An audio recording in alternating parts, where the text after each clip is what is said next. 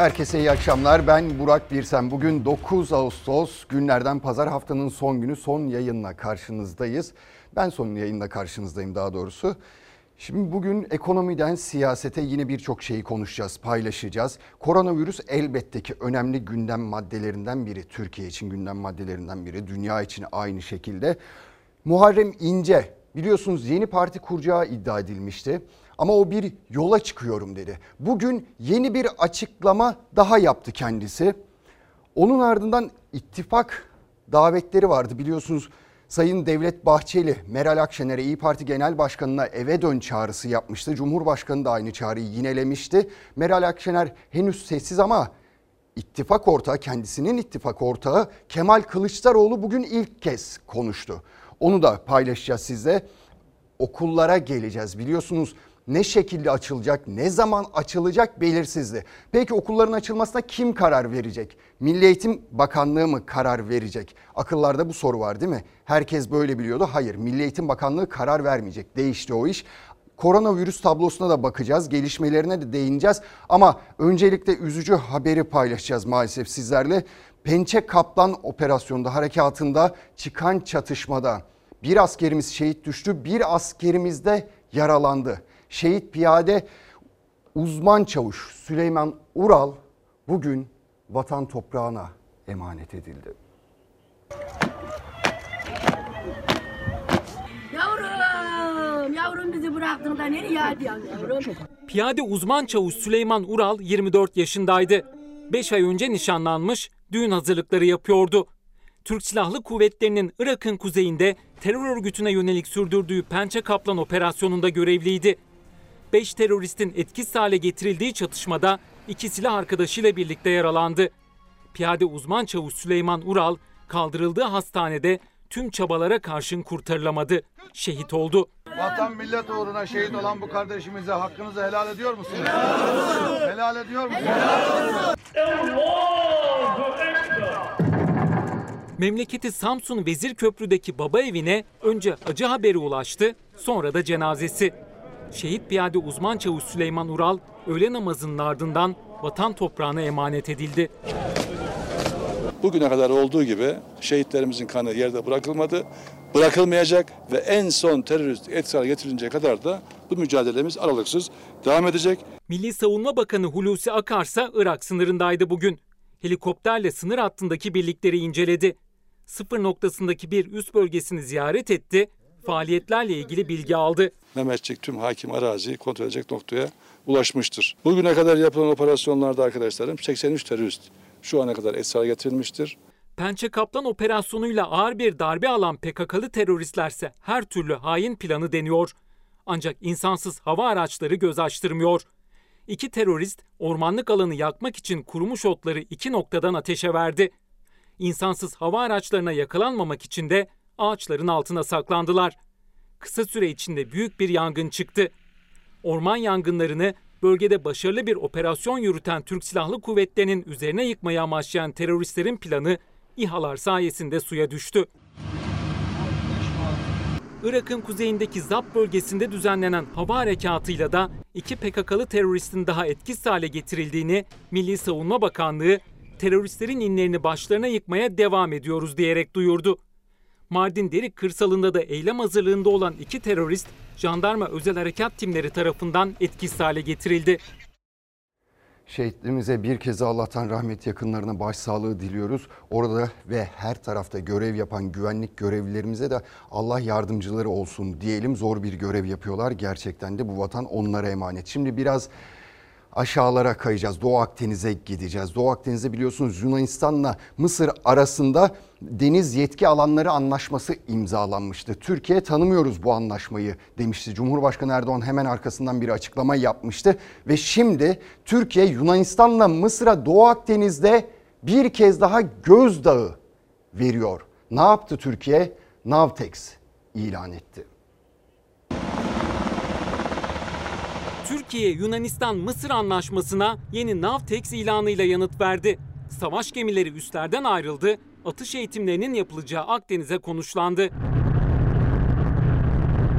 Doğu Akdeniz'de tansiyon yeniden tırmanışta. Türkiye'nin Libya ile yaptığı deniz yetki alanlarının sınırlandırılması anlaşmasıyla dengelerin değişmesi Yunanistan'ı rahatsız etti. Gerilimi tırmandırma peşindeki Atina, Mısır'ın darbeci hükümetiyle masaya oturup anlaştı. İki ülke deniz yetki alanları anlaşması imzaladı. Bu anlaşmanın hiçbir kıymeti, harbiyesi yok. Biz hemen sondaj çalışmalarına yeniden başladık ve bu noktada Barbaros Hayrettin'i de yine görevine gönderdik. Türkiye anlaşmayı tanımadığını duyururken ortaya çıkan harita Ankara ve Trablus'un anlaşmasıyla çakıştı. Bahsettikleri anlaşma hem Türkiye Cumhuriyeti'nin hem de Libya'nın kıta sahanlığını ve haklarını ihlal ediyor. Kimse bizim haklarımızı da gasp edemez. Ankara'nın iki ülkeye yanıtı gecikmedi. Akdeniz'de denizcilik uyarı notu olarak bilinen yeni bir Navtex ilan etti. 10-11 Ağustos'ta atış eğitimleri gerçekleştirileceği duyuruldu. Yunanistan ve Mısır'a gözdağı verildi. Navtex ilanı ile birlikte donanma hareketlendi. Deniz üstlerinden çok sayıda gemi tatbikatın yapılacağı bölge ve çevresine yöneldi. Yunan medyası Aksaz'dan 15 Türk savaş gemisinin ayrıldığını, gemilerin Meis, Rodos ve Kerpe adaları civarında konuşlandığını duyurdu. Paniğe kapılan Atina donanmayı alarma geçirdi. Türkiye Doğu Akdeniz'de sismik araştırmalara da devam ediyor. Yavuz sondaj gemisi ve Barbaros Hayrettin Paşa araştırma gemisi bölgede faaliyette. İki gemiye fırkaten ve korvetler refakat ediyor. Tabii Ege'de Doğu Akdeniz'de sıcak gelişmelere gibi önümüzdeki günlerde ne olacağını tüm dünya merakla bekliyor ama şimdi tabloya baktığınız zaman Doğu Akdeniz'de Türkiye tek başına kalmış durumda. Karşınızda ise işte kim var? Fransa var, İsrail var, Yunanistan, Suriye, Mısır var. Hemen işte geçtiğimiz hafta Yunanistan'la Mısır zaten bir anlaşma imzaladılar. Bizim Türkiye ile Libya'nın geçen yıl yaptığı anlaşmaya misilleme olarak bir anlaşma imzaladılar ama belki Türkiye'nin kendine şunu da sorması gerekiyor. Acaba neden biz tek başımıza kaldık Doğu Akdeniz'de? Onun sorgulanması da gerekiyor. Çünkü Amerika Birleşik Devletleri her anlamda çok güvendiğimiz, müttefikimiz dediğimiz Amerika Birleşik Devletleri Türkiye'nin yanındayım demiyor. Yine Rusya aynı şekilde oradaki gerginliği dindirin açıklaması yapıyor. Türkiye için söylüyor bunu ama Türkiye'nin yanında duruyoruz demiyor. Belki bunların da sorgulanması gerekiyor çünkü önümüzdeki günler farklı farklı gelişmelere gebe olabilir. Şimdi koronayla devam edelim. Tablomuz görelim önce. Dünün tablosu 8 Ağustos 2020'nin tablosu. Hasta sayısı 1172. Vefat sayısı 16, iyileşen sayısı 1082. İyileşen sayısı vaka sayısının üzerine henüz çıkamadı. Ama en dikkat çekici şey ne burada derseniz yapılan test sayısı. İlk kez 63.842 test yapıldı. Daha önce 50 binler aşılmıştı ama ilk kez 63 bin test yapıldı. Bu da çok önemli ama yeterli mi diyeceksiniz? Hayır yeterli değil. Baktığınız zaman yine vaka sayısı değişmiyor ve benim aklıma şu geliyor. Acaba gereken yerlerde mi o testler yapılıyor? Gerekli kişilere o testler yapılabiliyor mu? Doğru kişilere o testler yapılabiliyor mu? Test sayımız bakın 63 bine çıkmasına rağmen vaka sayımız hala 1172'lerde. Ve uzmanlar zaten bunu söylüyorlar, bunu uyarıyorlar. Ve Türk Tabipler Birliği Başkanı Sinan Adıyaman biliyorsunuz bu Çin'de Wuhan kentinde başlamıştı ilk virüs. Ve şöyle dedi Türkiye'nin yeni Wuhan'ı artık Ankara, Diyarbakır, Gaziantep ve Şanlıurfa.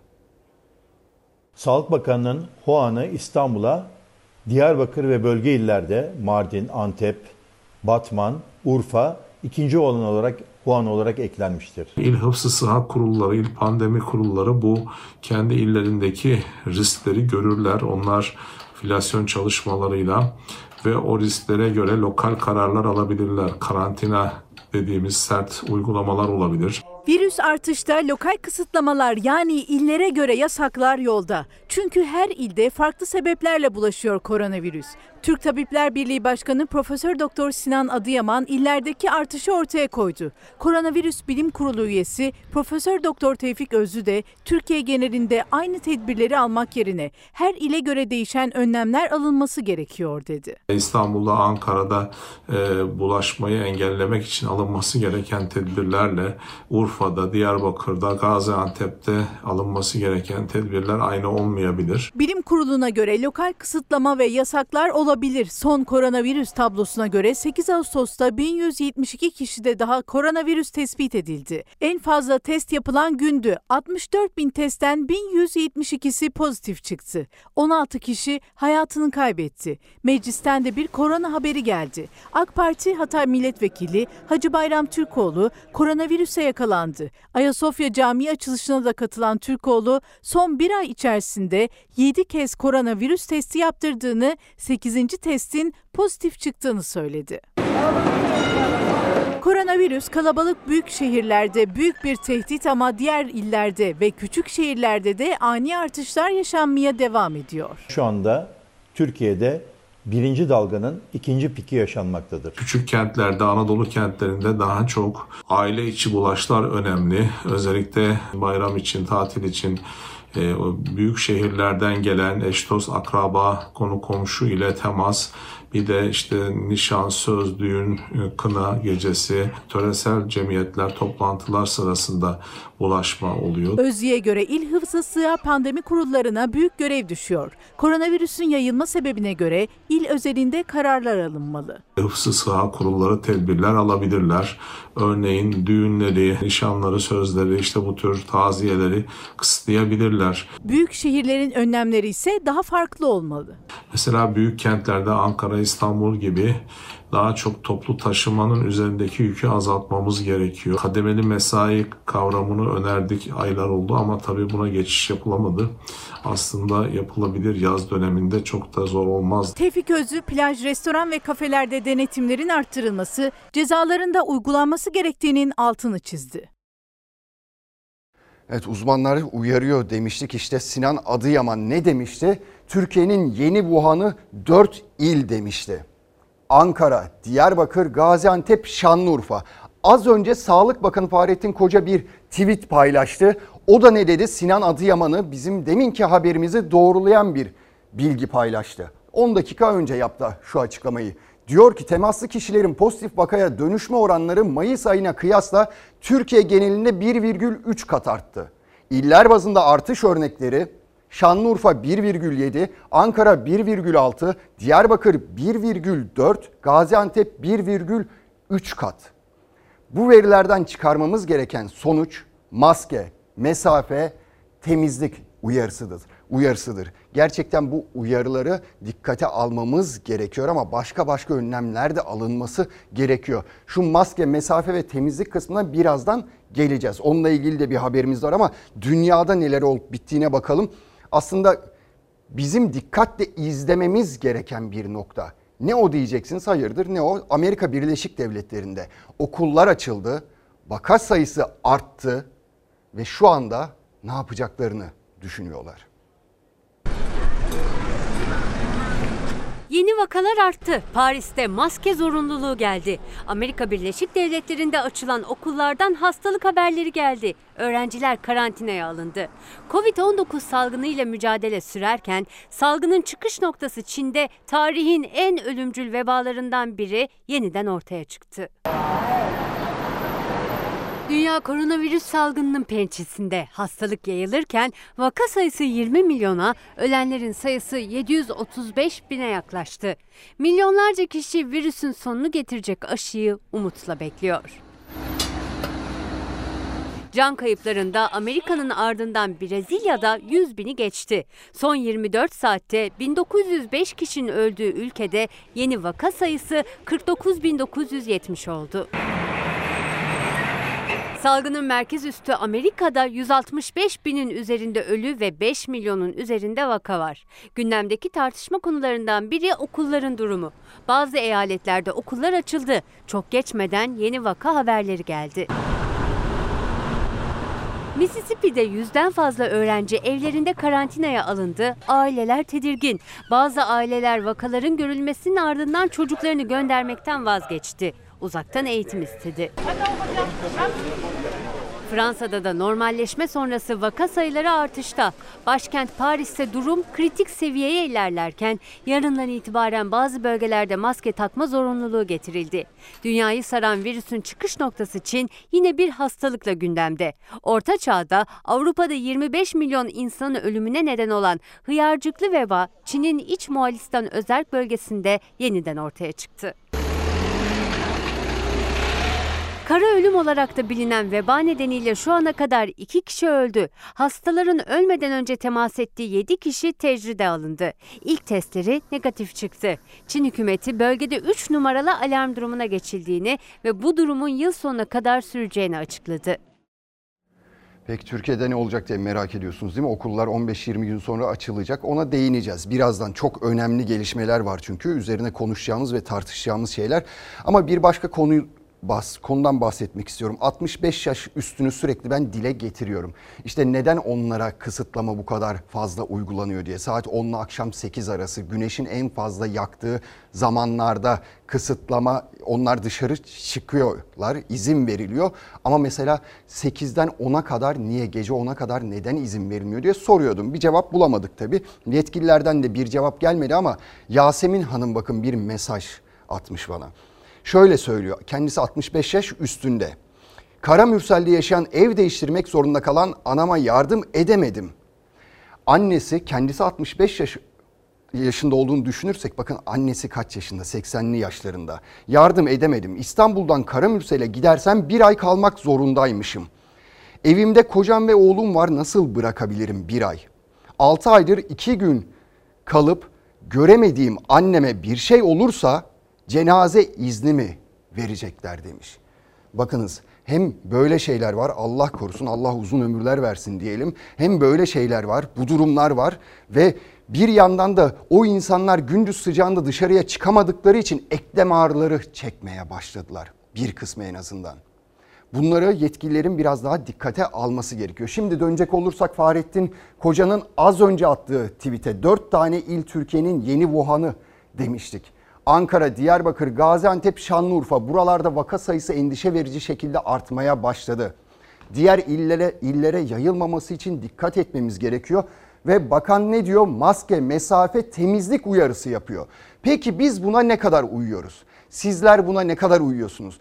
Gerçekten yerine getirebiliyor muyuz? Veya son bir aydır, iki aydır bunları gerektiği şekilde uygulayabiliyor muyuz? Hayır, uygulayamıyoruz. Mesela temizlik tamam, onu yapıyoruz güzel. Bizim gördüklerimiz o ama maalesef şu mesafe olayına, maske takma olayına dikkat edemiyoruz. Sadece ağızlarını kapatıyorlar, burunları açık. Yani minibüste ve otobüste bazen uyarmak zorunda kalıyoruz ama hani e, geçen gün internette okudum hani bir kız şey demiş, e, maskenizi takın demiş adamın tekine. Adam şey demiş hani zaten ineceğim demiş. Trip atıp inmiş mesela. Tüm uyarılar vaka sayılarındaki artış ne yazık ki bazı kulaklara ulaşmıyor. Cezalar ise etkilemiyor. Hala maskeye mesafeli olan yüz binler var. Yapılan denetimlerde uyarılar da kalabalıkların bir araya gelmesinin önüne geçemiyor. Vaka sayıları günden güne artıyor ancak buna rağmen sokakta toplu taşımada fiziksel mesafe kurallarına uymayanlar, maskelerini takmayanlar var. Gittikçe artacak bence yani bu gidişte. Çünkü kimse dikkat etmiyor. Şöyle bir etrafınıza baktığınızda çarşıda, pazarda, sokakta insanlar maske kuralını ihlal ediyor mu? Hem de çok. Hem de çok. Bak herkesin hala alışamadık. Çenesinin altında ve kolunda takılı. Yani nasıl bu işi bitireceğiz bilmiyorum. Uzmanlarsa böyle giderse bitmeyeceğinin altını ısrarla çiziyor. En basit maske tedbirine hala kulak asmayanlar hastalığa ve ölüme davetiye çıkarıyor. Sosyal mesafeyi hiç takmıyoruz, maskeyi hiç takmıyoruz. Herhalde koronadan hiç korkmuyoruz. Şimdi toplu taşıma kullanıyorsunuz. Şöyle gözlemlediğiniz kadarıyla maske takmayanlar var mı toplu taşımalarda? Ya çoğu zaten yani bazı ya tak çoğu takıyor hep burada. Burada genellikle bırakıyorlar. Çoğu da böyle kapatıyor bizim gibi. Bazıları kapatmıyor öyle işte. Uyarıyor musunuz görünce?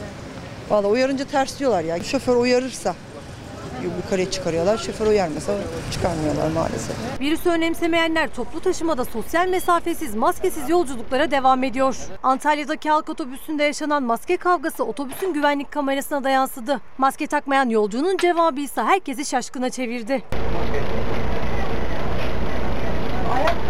Var. Ben hani maskeyi yine de takmalı mıyım? Evet. Ben aşağılanmış hissediyorum. O zaman bilemezsiniz efendim. Abi maskeyi takıyor musun? Takmıyorum. Tamam. Sonbahar yaklaşırken uzmanlar endişelerini her fırsatta dile getiriyor. Herkesi tehlikeye atanların vurdum duymazlığı da sürüyor. Sanki hiçbir şey yokmuş gibi yaşıyorlar. Uyarıyor musunuz insanları? Yok ne haddimize. Uyarmaya kalksak ne diyeceği belli olmaz ki. Özellikle metrolar. Kimse şey yapmıyor, iç içe. Bakıyorsun iç içe. Birbirine girmiş millet. Minibüs olsun, metro olsun, metrobüs olsun. Her taraf aynı. Uyarsan hatta ben bile kavga bile ediyordum ben. Diyorum ki bak diyorum burası yasak diyorum. Sana ne diyor? Valla beyefendi doğru söylüyor. Her taraf öyle. Toplu ulaşım araçlarının hepsi öyle. Uçaklar öyle, dolmuşlar öyle, minibüsler, otobüsler öyle, metrolar öyle iç içe. Yani ne yapıyoruz? Kurallara mesafeli davranıyoruz.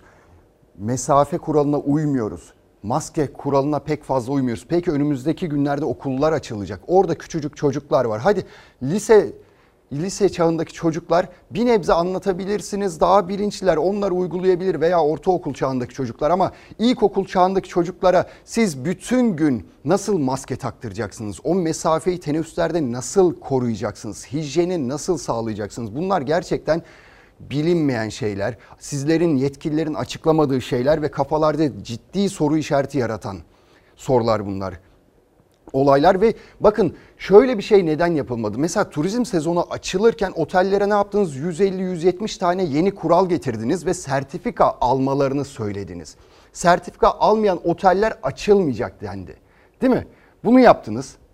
Turizm bu kadar düşünüyorsunuz. Peki geleceğinizi bizim çocuklarımızı ne kadar düşünüyorsunuz? Niye okulların bir sertifika almasını mecbur kılmadınız? Neden acaba önlemlerin önceden alınıp denetlenmesini sağlamadınız? Bu da bir başka soru işareti. Ve bir başka konu özel okullara gelelim. Özel okullara peki uzaktan eğitim devam ederse bundan sonra herhangi bir şey yapmayı KDV, ÖTV veya vergi muafiyeti getirmeyi düşünüyor musunuz? Bu da bir başka soru. Şimdi gelelim diğer konuya. Bu okullar nasıl açılacak? 31 Ağustos'ta okulların açılmasına kim karar verecek? Şimdi Milli Eğitim Bakanı fazla konuşmadığı için bilmiyoruz yani ne yapıldığını ne edildiğini bilmiyoruz. Ama bugün öğrendik ki Milli Eğitim Bakanlığı karar vermeyecekmiş. Çünkü Milli Eğitim Bakanlığı topu valiliklere. Ödemeler yapıldı, okullar kapandı.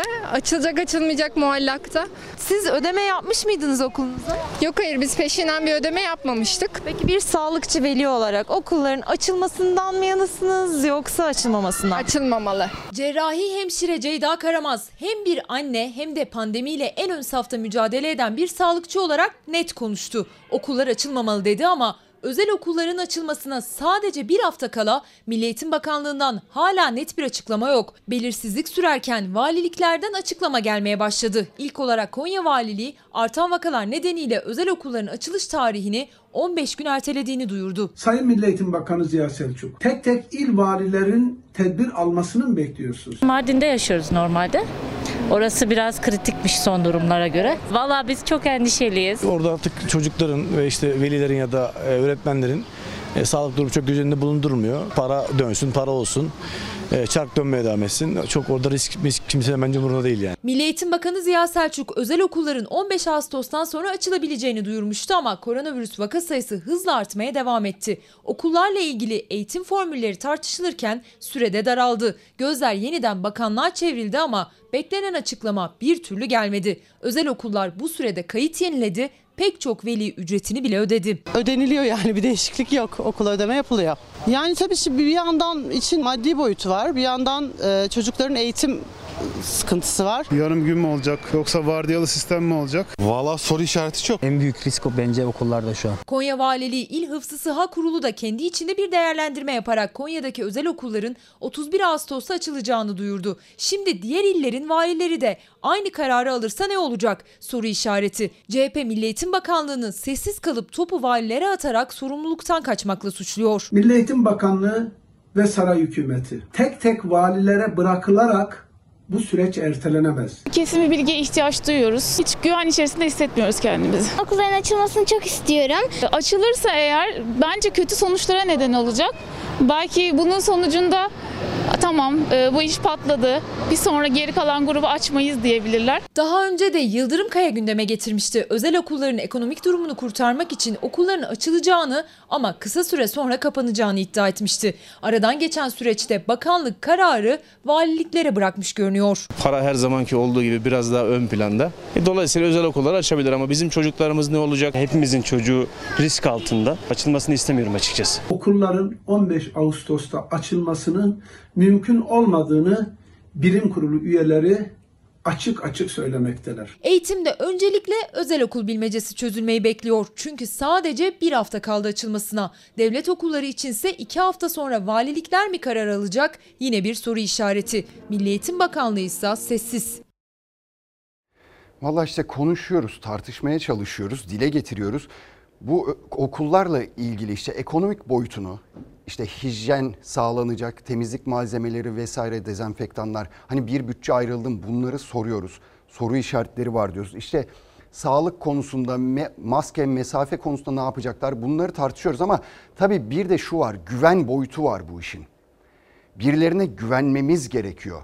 O velilerin, çocuklarını okula gönderecek velilerin birilerine güvenmesi gerekiyor. Çok önemli bir şey. Peki biz kime güveneceğiz? Valilere mi güveneceğiz?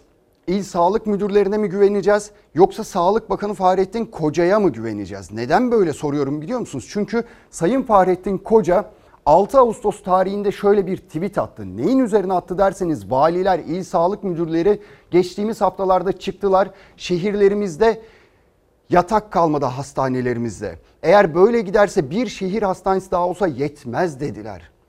Birçok vali açıklama yaptı. Birçok il sağlık müdürü açıklama yaptı ve Sa- Sayın Fahrettin Koca ardından şu tweet'i paylaştı. Covid-19 nedeniyle hastaneleri dolu bir ilimiz hatta kapasitesi tamamen dolu hastanemiz yoktur. İddialar asılsızdır. Bu asılsız iddiaların sahipleri hastaneler doluymuş gibi tedbir alsın.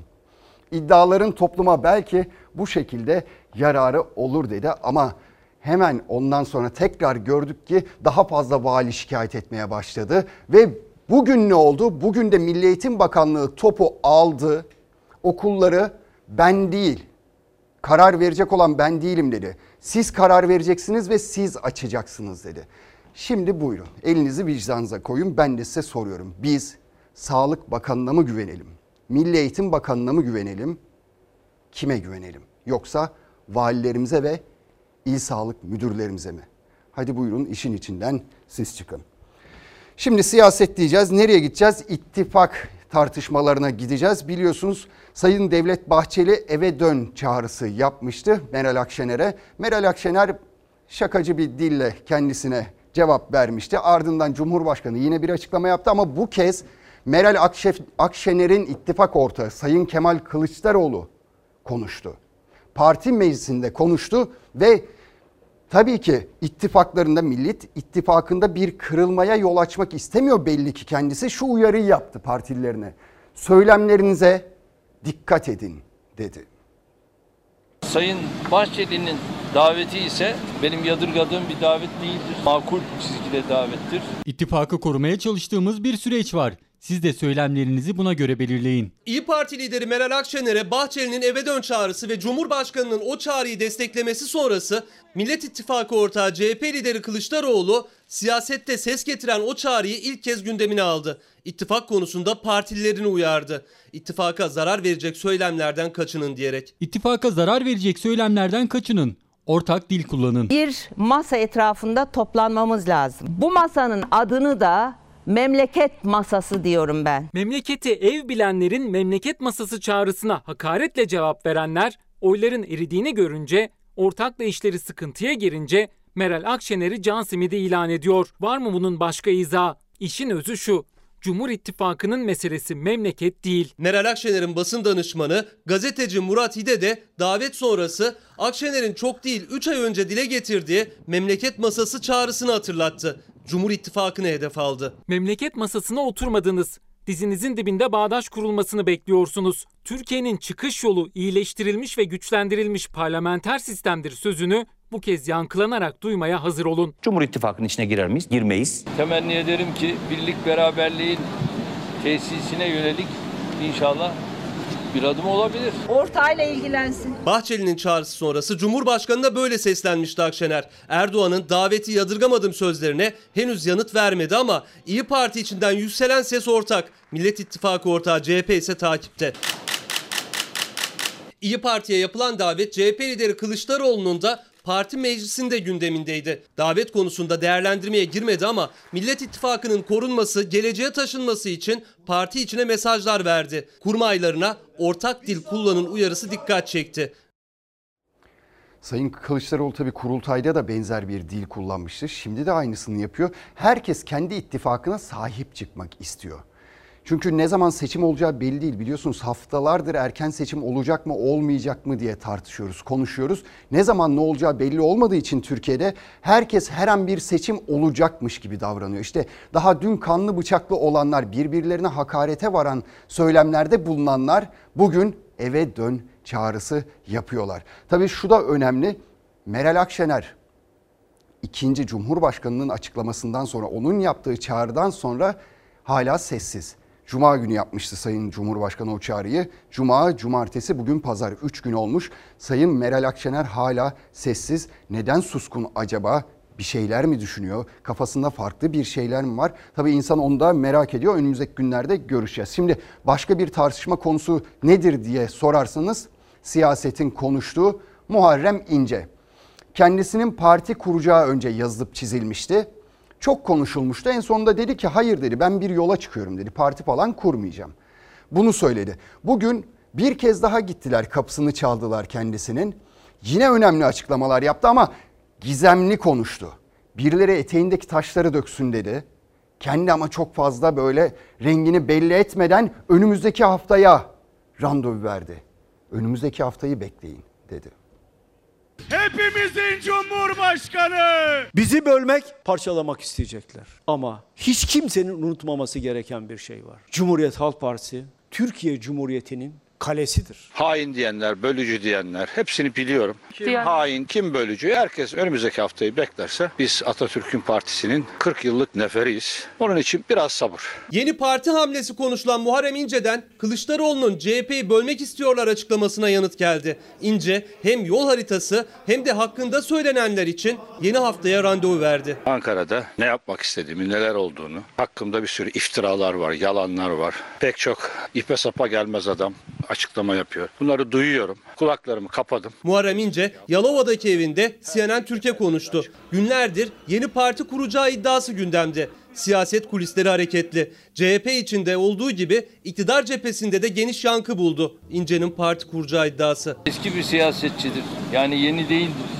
Eski bir siyasetçi olarak da o da onun doğal hakkı. Ben bir parti kurmuyorum. Ben yola çıkıyorum. %31 ile bıraktım. Şimdi onu %51'e çıkarmak için yola çıkıyorum. Bireysel çıkarlar bu sistemin tamamen dışında olmak zorundadır. Memleket bu haldeyken başka bir şey sorulamaz. Ben gidip AK Parti'ye Cumhur İttifakı'na katılmayacağıma göre demek ki bir şeyi bölmüyorum. Kim hain, kim bölücü herkes ön- önümüzdeki haftayı beklerse Kılıçdaroğlu'nun CHP'yi bölmek istiyorlar sözleri ve bireysel çıkarlar vurgusu. İnce'den gelen yanıtlar, karşılıklı mesajlar. Yeni parti kuracağı dillendirildikten sonra İnce'nin yeni hafta içinde basın açıklamasına hazırlandığı biliniyordu. Hatta kulislerde o toplantıda 2018'deki Cumhurbaşkanlığı seçim gecesine ilişkin belge açıklayacağı da konuşuluyor. pek çok gerçekler var, pek çok da yalan var. Önümüzdeki haftaya kadar sabırla beklemelerini istiyorum. Eski Genel Başkan Deniz Baykal da İnce'nin ayrılışını engellemek için Kılıçdaroğlu ile görüşeceğini duyurmuştu. Genel merkezde İnce trafiği hız kazandı.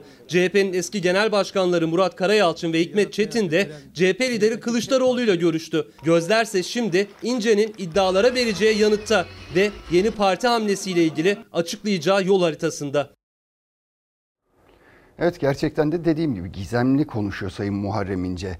Herkes işte bir şeyler söylesin, etsin, konuşsun. Ben de en son konuşacağım, noktayı koyacağım der gibi. Acaba neler söyleyecek? Hani karanlığı nasıl aydınlatacak? İşte seçim gecesi neredeydi? Neden ekranlara karşısına çıkmadı, kameraların önüne çıkmadı? İşte saraya giden CHP'li kimdir, ne değildir?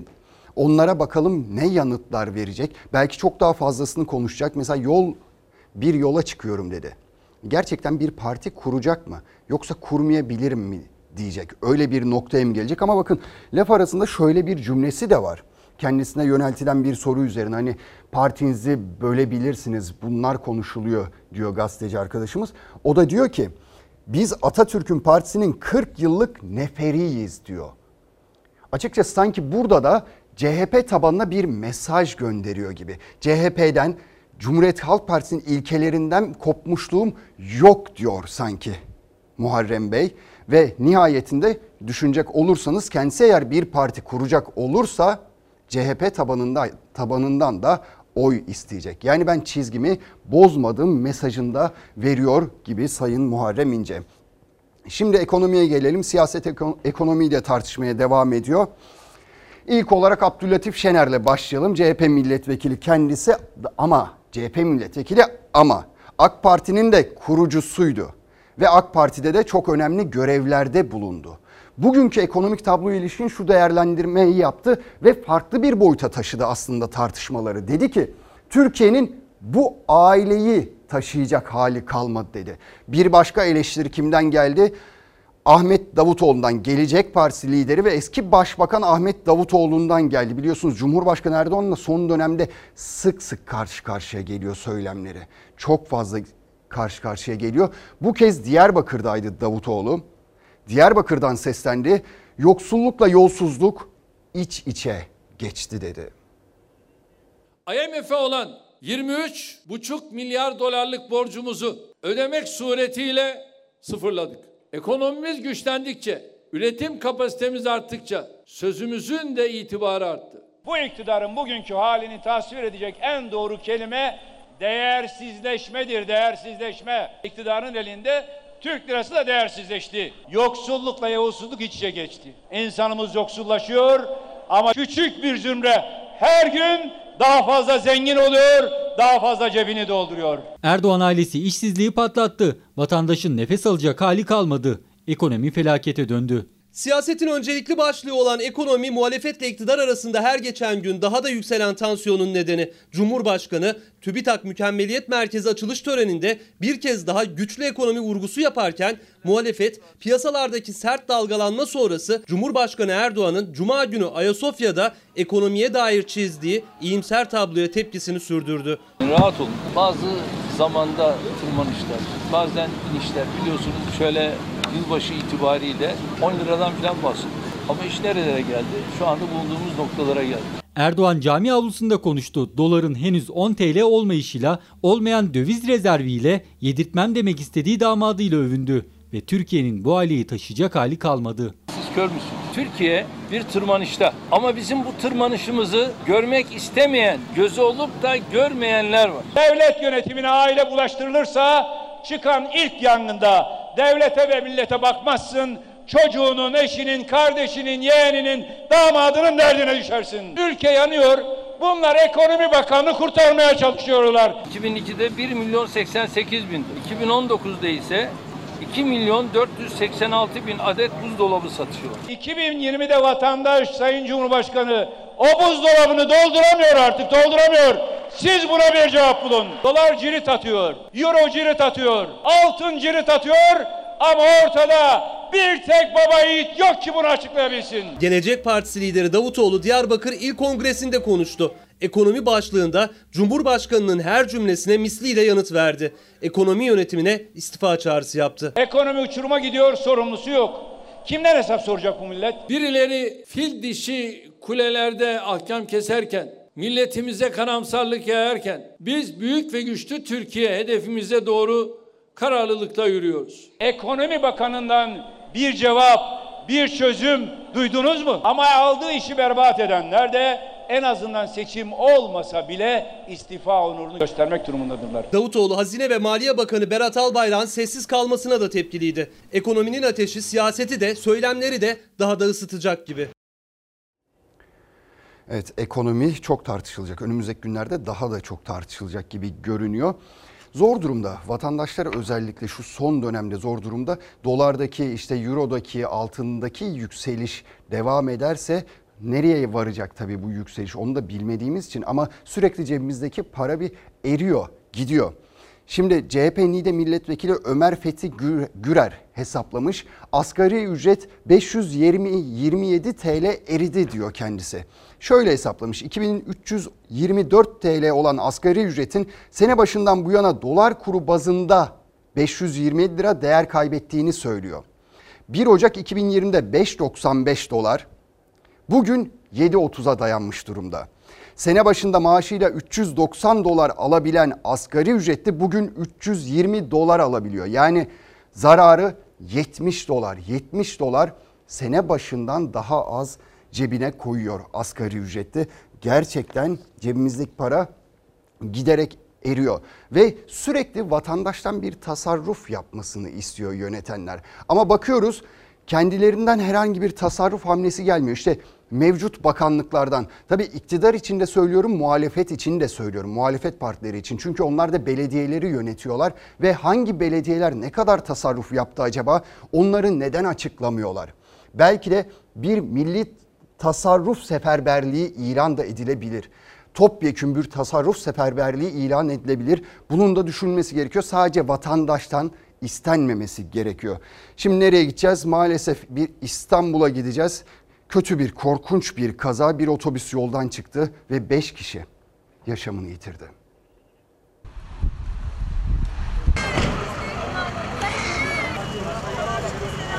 Dümdüz yol ya. Direksiyonu hiç kımıldatmasa zaten otogara gelir. Böyle bir kazanın olması uyumaktan başka hiçbir şey değil. Bunu hiç kimse bize izah edemez. İstanbul'a varmalarına dakikalar kalmıştı ama yolculuk üst geçitin duvarında son buldu. Şoför, muavin ve 3 yolcu hayatını kaybetti. Karabük İstanbul seferini yapan otobüs Kuzey Marmara Otoyolu'nda bariyeri aştı, üst geçitin beton duvarına çarparak durabildi. Yaralılarımızdan 3 tanesi maalesef e, çocuk ve ağır yaralı. Yengem 6 aylık bebeği bir de yeğenim 10 yaşında Efe.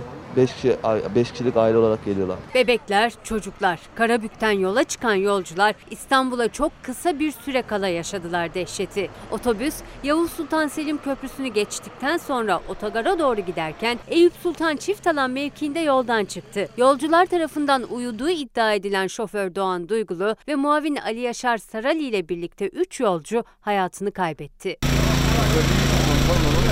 Buradaki hasta yakınlarından anladığımız daha önce de iki sefer uyarmışlar şoförü. Şoför iki sefer yolda hata yapmış. Yine uyumuş uyanmış yolcuların ikazıyla. Yeni bir şoför de değil yani 25 senenin üzerinde bir emektarlığı vardı bu caminin içerisinde. İhmal olduğunu düşünüyorum. Ben de otobüste çalıştım. Ben de muavinlik yaptım. Ee, şoförlerin muavinleri o kadar yoruyor ki yani o kadar sefer üstüne sefer, sefer üstüne sefer. Otobüsün önü paramparça oldu. Yaralı kurtulan yolcular kazanın şokundaydı. Sağlıkçılar titreyen yolcuları sarılarak sakinleştirmeye çalıştı kimi zaman. Çok sayıda ambulans geldi kaza yerine. 25 yolcu tedavi altına alındı. İstanbul Valiliği 3'ü çocuk 10 yolcunun durumunun ağır olduğunu açıkladı. Otobüs saatler sonra vinç yardımıyla kaldırıldı. Kazanın nedeni yaralıların ifadesiyle netleşecek. Biliyorsunuz şu anda salgın dönemini yaşıyoruz, pandemi dönemini yaşıyoruz ve Cumhurbaşkanı'nın talimatıyla işten çıkarmalar yasak. Yani daha doğrusu biz öyle olduğunu biliyorduk. Neden diyeceksiniz? Çünkü İzmir'de PTT şubesinde taşeron işçiler işlerinden çıkarıldı. İddiaya göre bunun nedeni de sözleşmeli olmaları, sendikalı olmaları.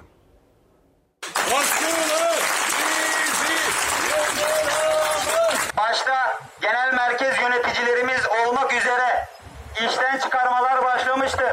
İşveren içeride sendikalı olan personellerimizi istifaya zorlamak için tehdit etmektedir. Taşeron şirket değişti, PTT işçileri salgın döneminde işsiz kaldı. İddiaya göre sebep sendikalı olmaları. İşveren işten çıkarma yasağını bile dinlemedi. Benimle birlikte 4 sendika yöneticimiz, toplamda 16 arkadaşımız, yeni gelen taşeron şirket tarafından sözleşmelerimiz yenilenmemek kaydıyla işten çıkarılmanın yasak olduğu dönemde işimizden edildik. PTT Ege Bölge Müdürlüğü'nde taşeron şirketin çalışma süresi dolunca ihaleye gidildi. Başka bir firma ihaleyi kazandı. Normalde tüm işçilerin o şirkete geçip çalışmaya devam etmesi gerekiyordu. Ama öyle olmadı. İddiaya göre şirket sahibi sendikalı işçi istemiyordu. Türkiye'deki yasalara ve anayasalara göre sendikalaşmayı engellemek suçtur. 10 seneden fazla bu kuruma emek verdik. Yağmur, çamur, salgın demeden milletimize hizmet etmek için canla başla çalıştık. Ama karşılığında anayasal sendik hakkımızı kullandığımız için bir taşeron şirket patronunun iki dudağı arasından çıkan söz hayatımızı mahvediyor. PTT Sen Başkanı Halit Büyük dahil 16 kişi işten çıkarıldı. Yıllarca PTT'de çalışan, özellikle de salgın döneminde büyük özveri gösteren işçiler, işsiz kalan arkadaşları için İzmir PTT merkezi önünde bir aradaydı. Seslerini duyurmaya çalıştılar. Göz göre göre yapılan bu haksızlığa müsaade etmesinler. 180 yıllık köklü kurum PTT AŞ'de 14 bin taşeron çalışanın kaderini böyle yasa tanımaz, hukuk tanımaz insanların eline bırakmasınlar. Birleşe, birleşe kazanacağız. Reklam zamanı. Ana haber bülteninin bugün de sonuna geldik. Bizden hemen sonra Yaparsın Aşkım var. Yeni bölümüyle ekranlarınıza gelecek. Yarın akşam saat 19'a Gülbin Tosun sizlerle olacak. Güzel bir hafta geçirmenizi diliyorum. Umarım yeniden buluşuncaya dek yüzünüzü güldüren güzel haberler alırsınız. Hoşçakalın.